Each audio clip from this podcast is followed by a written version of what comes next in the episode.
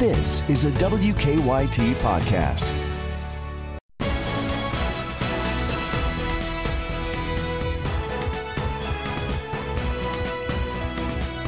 Good morning from WKYT News. I'm Bill Bryant, and we welcome you to Kentucky Newsmakers.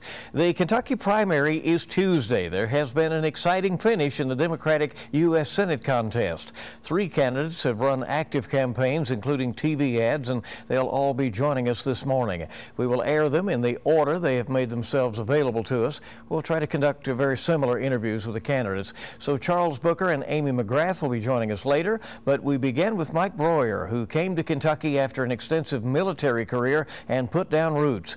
He's been a teacher, a newspaper editor, and a farmer, and in the last couple of weeks, he has called himself the candidate who can defeat Kentucky's longest serving senator ever, Republican Mitch McConnell. Mike Broihier joining us here on Kentucky Newsmakers. Thank you very much uh, for being with us. Absolutely, my pleasure to be here with you this morning, Bill.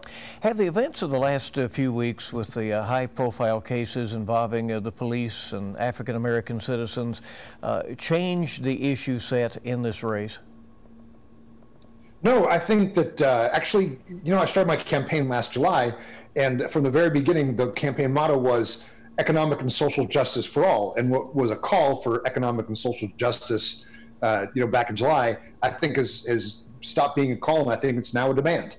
And so it's really kind of amplified the things that I've been talking about since the very, very beginning of my campaign back in July. Has it changed the dynamics of the race or given you an opportunity to uh, expand uh, on some of your views? It has actually, because um, you know I've, I picked up a, a, actually a huge team of, of, uh, of in-state supporters who are kind of high profile leaders, civil rights leaders, African American leaders, uh, African American business owners. And so it's been an opportunity to get together with them and really sit down and, and work through a, a comprehensive uh, criminal justice overhaul plan. Um, and, and that, you know, while I've talked about it, it's kind of been scattered throughout, you know, my campaign website and my, in my speeches. I think the events, the, uh, the killing of Breonna Taylor, George Floyd, and, and the attention it's got really was said this is the time to sit down and work out a, a, a cogent plan that puts it all together. And you believe it will require uh, federal legislation in addition to what's being done uh, with the discussions in the, within the states and the, and the localities in our country? Oh, I do. And, and I think if you see what's happening in Washington right now, the Republicans are trying to push through a bill um, to make it look like they're doing something. And it is really, it is really actually uh, pretty pretty toothless. You know, they're they're they're not going to take on things like qualified immunity. Um, there's a lot of talk about doing studies and gathering information, but it, it, while it, it, looks good, there's not a lot of uh, there's not a lot of teeth in that bill. The federal government has uh, laid out a lot of money already to deal with COVID 19, yet we still have no cure, no treatment, no vaccine. Uh, now, many states and cities uh, and counties are saying that they are going to need help as well. In your view, does there need to be another bill to assist uh, local governments and others impacted by COVID 19? Well, well, absolutely. I think that uh, Mitch McConnell's, uh, you know, just tossing off, um, you know, let him go bankrupt. He's talking about Kentucky he's talking about Kentucky teachers. He's talking about, you know, he's talking about their, their pensions. He's talking about our firefighters, law enforcement officers, all the people they call quasis, our public health departments. Uh, and just to let them go bankrupt, that's a that's a callousness uh, that I, I, that I can't imagine. But you know, more importantly to me, I, I, I think that we need to refocus where the money goes. Uh, giving money to corporations. I know that the stock market is the sole indicator of success for the current administration that they like to point to, but the, the money if and the government has spent what six trillion dollars in the last three months, money should be going to the middle class, the working class, the working poor, the people who need it the most. Let's talk about, uh, you know, this is all uh, revealed a lot about our healthcare system. Uh, and where do you come down on any healthcare changes moving forward? Do you support uh, keeping some private insurance available, uh, or that is an option uh, for folks, or do you want to go fully public and try to achieve universal coverage in that way? Well, I do want to I do want to have a true single payer healthcare system, but even in places like Canada, where they have a very very progressive single payer healthcare system, people can still buy individual insurance. You know, they can they can add on if they want, and so I would never be for you know just making it go away, but I'd like to obviate it. you know, I'd, I'd, like to not to be a concern. And I think you pointed out, Bill, you know, very accurately that you know we have a system where um, we've tied healthcare to employment in most ca- most cases, and we see what happens when you put 40 million people on unemployment. You know, 40 million American households without health insurance as we face the greatest healthcare challenge in the last century. And so uh, I think it's obvious to everybody now that, that, that you know the flaws in a system where healthcare is tied to tied to employment. It looks like uh, we may be about a decade out of having some Social Security shortfalls unless uh, something gives. Do you favor an approach uh, of some sort to making sure that Social Security is solvent? And if so, do you have a particular direction you would go?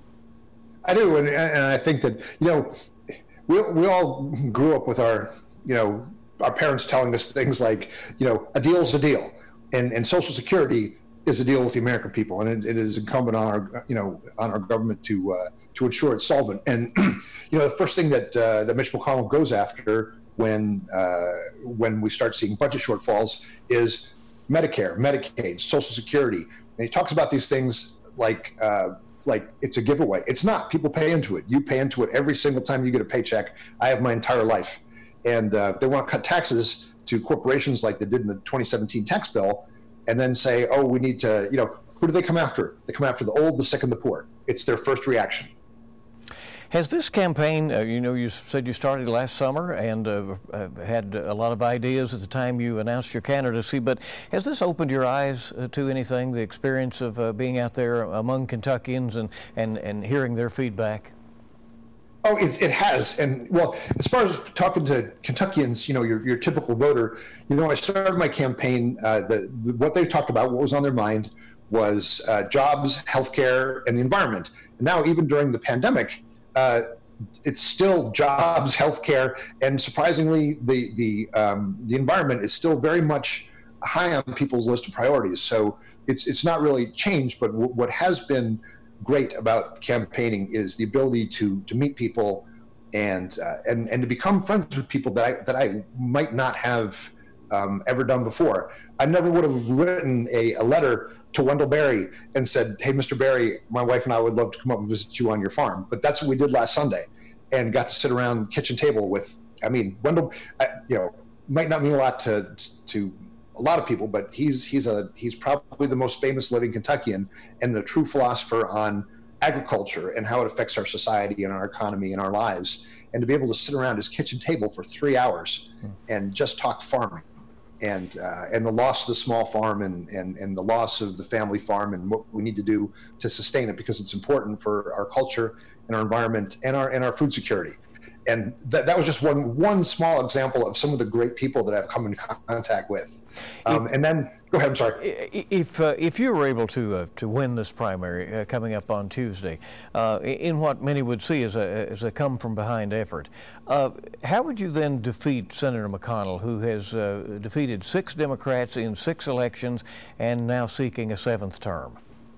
Well, I think you know I, I, when in the beginning you in your intro you mentioned the things that I've done, but being a being a retired or being a teacher in our public schools and having taught universities, having been uh, a farmer, like a real honest to goodness bend over and pick the crops farmer for the last 15 years here in Kentucky, that carries a lot of weight. And so while we've run kind of nice centrist candidates against Mitch, politicians against Mitch McConnell, I'm not a politician. You run, you know, Mitch McConnell wants to run against a politician because he knows how to play that game. I don't know how the heck he's going to run against me, but ultimately, uh, I think Kentuckians are, are have seen uh, the McConnell playbook, and uh, I think that uh, the you know the efficacy of him, you know, name calling, calling people socialists, and whatever he's gonna, you know, whatever he calls people. Um, I think that they've seen it too many times, and it's not gonna it's not gonna have the effect that he he's used to having used to it having for the last 35 years. Mike Broihier, candidate for the U.S. Senate. Thank you for uh, sparing a few minutes for us. We appreciate that very much. Stay with us now in Kentucky Newsmakers. Amy McGrath and Charles Booker, uh, another couple of candidates in this primary, coming up on Kentucky Newsmakers. Welcome back to Kentucky Newsmakers. Retired Marine Amy McGrath is running for the second time for a federal campaign. She ran for Congress in 2018. Now it is statewide. She is trying to unseat six-term Republican Senator Mitch McConnell. Of course, has to get through this primary coming up next Tuesday, and she is joining us right now. Thank you very much uh, for being with us again. Good to be here. Oh, did you expect that uh, this uh, primary campaign would end up so uh, enlivened here at the end? That your two opponents are calling you a pro-Trump Democrat, uh, calling themselves the true Democrats. Uh, why do you feel like uh, you know this thing got so aggressive here toward the end? Well, look, I think primaries are good for our democracy. It's always good to have everyone's voice be heard, and you know, it's it's. when the, the my opponents are, are calling me these things, I just would love to set, set the record straight. I, I never called myself a pro-Trump Democrat. Uh, you know, I mean, I've always been somebody who stands for this idea that we need to have leaders who will work with anyone to do what is right for Kentucky. Uh, and at the same time, I will have the guts to stand up to anyone when it comes to the Constitution of the United States or when it comes to doing what is right for Kentucky. And I think, you know, that people are so tired of the partisanship. Uh, I'm somebody that in my, my core wants to get things done, wants to move us in the right direction when it comes to things like healthcare, when it comes to things like good quality jobs and infrastructure, and of course, uh, working towards the, the social justice uh, in, in, issues that we all care about and that really Kentuckians are demanding right now. So to me, that's what it's all about. And, um, you know, we're, we're, we're, getting that message out here in this final, final. How have the events of the, of the last few weeks, uh, the high profile cases involving uh, police and African American citizens, especially with uh, George Floyd and Breonna Taylor uh, here in Kentucky, uh, altered at least the, what is being discussed out there on the campaign trail? Well, I think it's clear Kentuckians are ready for a change, and uh, these tragedies uh, have been tragic, uh, and and people around Kentucky are standing up. Uh, people in around the country are standing up. Uh, just a couple weeks ago, you know, I was out in uh, in Louisville in Central Park with demonstrators, a thousand, it, coming together from all walks of life, different ethnicities, different backgrounds, different religions all standing up and saying, uh, enough is enough. We need uh, to make sure that this country lives up to the promises that all people are created equal and that everybody has uh, a shot and everybody has equal opportunity and no one should be treated differently. And we we aren't doing that. And there was a recognition of that in in central park in louisville. I've been doing the same thing uh, in services in lexington. Uh, so just trying to get out there listen to people. And remind them, hey, we need a senator that's going to stand up and actually uh, move us forward with some of these things, not only criminal justice reform, but also tackling the social, uh, real inequities that we see with education, with healthcare. You know, we, we know Black Americans are dying at twice the rate of, of white Americans of COVID 19. It's unacceptable. And we have to get leaders that want to tackle these real uh, problems that are underlying a lot of these uh, the racial tensions that we're seeing right now. We've really had, uh, you know, a confluence of issues uh, here uh, during this uh, campaign this year. The federal government has laid out uh, a lot of money already to deal with COVID-19, but still no cure, no treatment, no vaccine. Many states and cities say they need help. Uh, are you for more federal assistance at this point to, to help those impacted by COVID-19?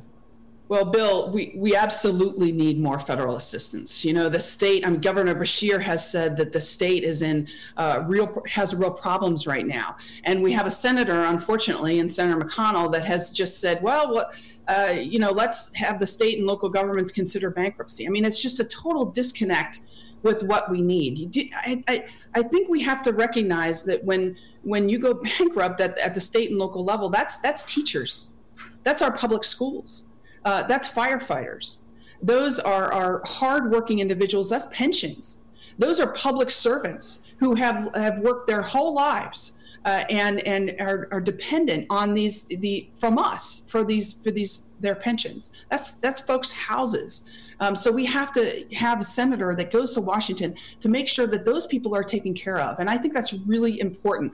I mean, Senator McConnell, again, uh, when, when COVID 19 hit us, you know, his, his response was to do the same old Mitch McConnell response protect big corporations, bail out Wall Street, and then uh, turn around and say, oh, Main Street, you know, you're on your own. That's just not where we need to be. So for our entire economy, yes, we need more federal assistance, and we need it to come to the to the state and local level. On health care, uh, you have uh, indicated you want to see changes moving forward. Does private insurance still have a role in that? Do we go fully public, uh, in in your view, to achieve uh, universal coverage? Well, I think a lot of people like their private insurers.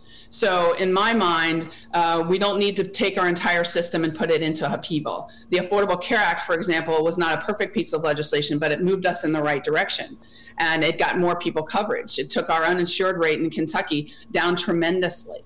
Um, so let's not throw it away like Senator McConnell wants to do. Let's make it better. Let's shore it up. Let's protect people with pre-existing conditions. At the same time, I think what we ought to do is, is things that, that I, I believe are, are uh, reasonable things, like do the public option. Well, what is that? That's simply an Uncle Sam plan, a nonprofit government plan that you could buy, Bill that everybody could could could buy, similar to what my husband and I uh, buy for our family because we are in the military. So I believe everybody should have that. What have that opportunity um, to buy it, and it would give people more choice. So now the private insurers would have to compete with a public option. I think that would bring down prices. I also think we ought to do things like uh, pass very reasonable uh, reform to get uh, prescription drug prices down. You know, there are six uh, bipartisan bipartisan bills that have passed the House. Let me ask you, Social Security, uh, uh there are certainly some concerns that in about a decade or so we're going to have some uh, potential solvency issues there. Uh, what would be your approach to, to dealing with that matter? Well, look, I mean, I, Social Security is so important for people. People paid into it their whole lives. Um, so, you know, to me, that is something that we need to protect. And unfortunately, I don't, I don't believe Senator McConnell is, is somebody that wants to do that. Um, he is continually giving tax breaks to the wealthiest Americans, making uh, and corporations, making our debt and our deficit even worse. Uh, he did it again with the CARES Act, with it slipping in to the CARES Act a, another uh, tax break for wealthy Americans. And to me, that is not the right approach. When we look at our overall budget, I think we need to not do those things. Um, when we need to make sure that we protect uh, the benefits that um, hardworking Americans and hardworking Kentuckians earn, to include Social Security. All right, about 30 seconds left. Uh, Senator McConnell has defeated six Democrats in six elections. Uh, how would you be any different? well, I think people are ready for a change. And I think people are ready for a candidate who is going to be able to uh, not be bought off by special interests, who is somebody who is doesn't necessarily grow up within the political party system, but somebody who has served her country and who is going to be their voice in Washington. And we're able to compete against Mitch McConnell in a way he's never seen. And that is because we got support from all 120 counties in Kentucky, and we're getting support from so many Kentuckians to be able to take him on in, a way he's never seen. And that's what we're doing. Amy McGrath, thank you very much for being with us. We appreciate it. We'll be watching the results next week. And stay with us on Kentucky Newsmakers, and we'll be back with candidate Charles Booker. Welcome back to Kentucky Newsmakers. Representative Charles Booker of Louisville is in his first term in the State House. He's been on the ground in Louisville with people protesting the death of Breonna Taylor and others. He's hoping to win the Democratic nomination for the U.S. Senate and run against six-term Senator Mitch McConnell, and he is joining us now. We appreciate it uh, very much. Thanks for taking time. Of course. Good to be with you. How have the events of the last few weeks with the uh, high profile cases involving police and African American citizens uh, changed the closing weeks of this campaign? Well, you know, first of all, it's been a very tough time for a lot of Kentuckians, a lot of people that have been grieving and mourning in the streets and crying out for justice and accountability, and really uh, a question of how do we move forward um, as human beings to make sure that these types of tragedies don't happen again and our communities are safer. And you know, for me, standing on the front lines is is natural to me. Um, I want to stand with my family, and the people of Kentucky are my family. And my campaign is all about the structural changes that would make sure that we're safe in our homes, we're safe in our streets, we have thriving communities. And so, leadership is really about how you show up in the moments when you need it most. And Kentucky was crying out, and I stood with them. And the momentum is showing that they're standing with me now as well. Many discussions uh, going on, uh, obviously uh, locally and statewide. Do you think it will require federal legislation to address some of these issues? Absolutely. Um, you know, my whole platform is about how do we affect situ- system level change, the types of structural change that would make sure that all communities are thriving. And as it relates to public safety, we need our national leaders to step up. We need to acknowledge that a lot of communities across our country deal with law enforcement that are more militarized as opposed to providing uh, protection and service and resources, and that we are not actually fully funding public safety. And so, some of the things that I believe we need to do is have a police system review board that is actually studying at the federal level all the data from all of these incidents, things that like what happened to Breonna Taylor, what happened to David McAtee, making sure that training is in place, resources are allocated properly so that these things don't happen. And the big picture is we need to reimagine public safety. We need to invest in mental health. We need to invest in communities that have been underserved and abandoned and ignored for way too long. And if we do that, we can have a safe, healthy, and thriving community. All of this, of course, has been going on as uh, the country deals with uh, COVID 19. The federal government has already, uh, of course, uh, laid out uh, a lot of money to try to deal with it, but we still have, at this point, no cure. There's no treatment, there's no vaccine for it. Uh, those are in development. many states and cities and counties are saying that they're having all kinds of financial trouble. Do you support another assistance bill for local governments impacted by COVID 19? I absolutely do. And, you know, unfortunately, what we've seen at the federal level um, is leadership, especially from Mitch McConnell, so lack of leadership, that is saying that we're going to take baby steps. We're going to take incremental, small measures to, to help people in need and give big bailouts to corporations and hope that that's enough. And as you have seen, and as so many of us have seen with unemployment at the highest rate in Kentucky that it's been in our state's history, taking those incremental steps is not enough when people are falling through the cracks. And so we need more direct cash payments. We need to make sure that we are canceling student debt, that we are making sure that rent um, is being canceled, and we're protecting landlords and small businesses with things like Paycheck Guarantee Act. We need to do that work, and we need to do it yesterday. And um, Mitch won't do it, so we're going to get rid of them and put leadership in place that will. I know you have said that uh, health care uh, is a right uh, in this country. Uh, at this point, how would you get there with universal coverage? Uh, do you is there any role for private insurance in any plan that uh, that you could support?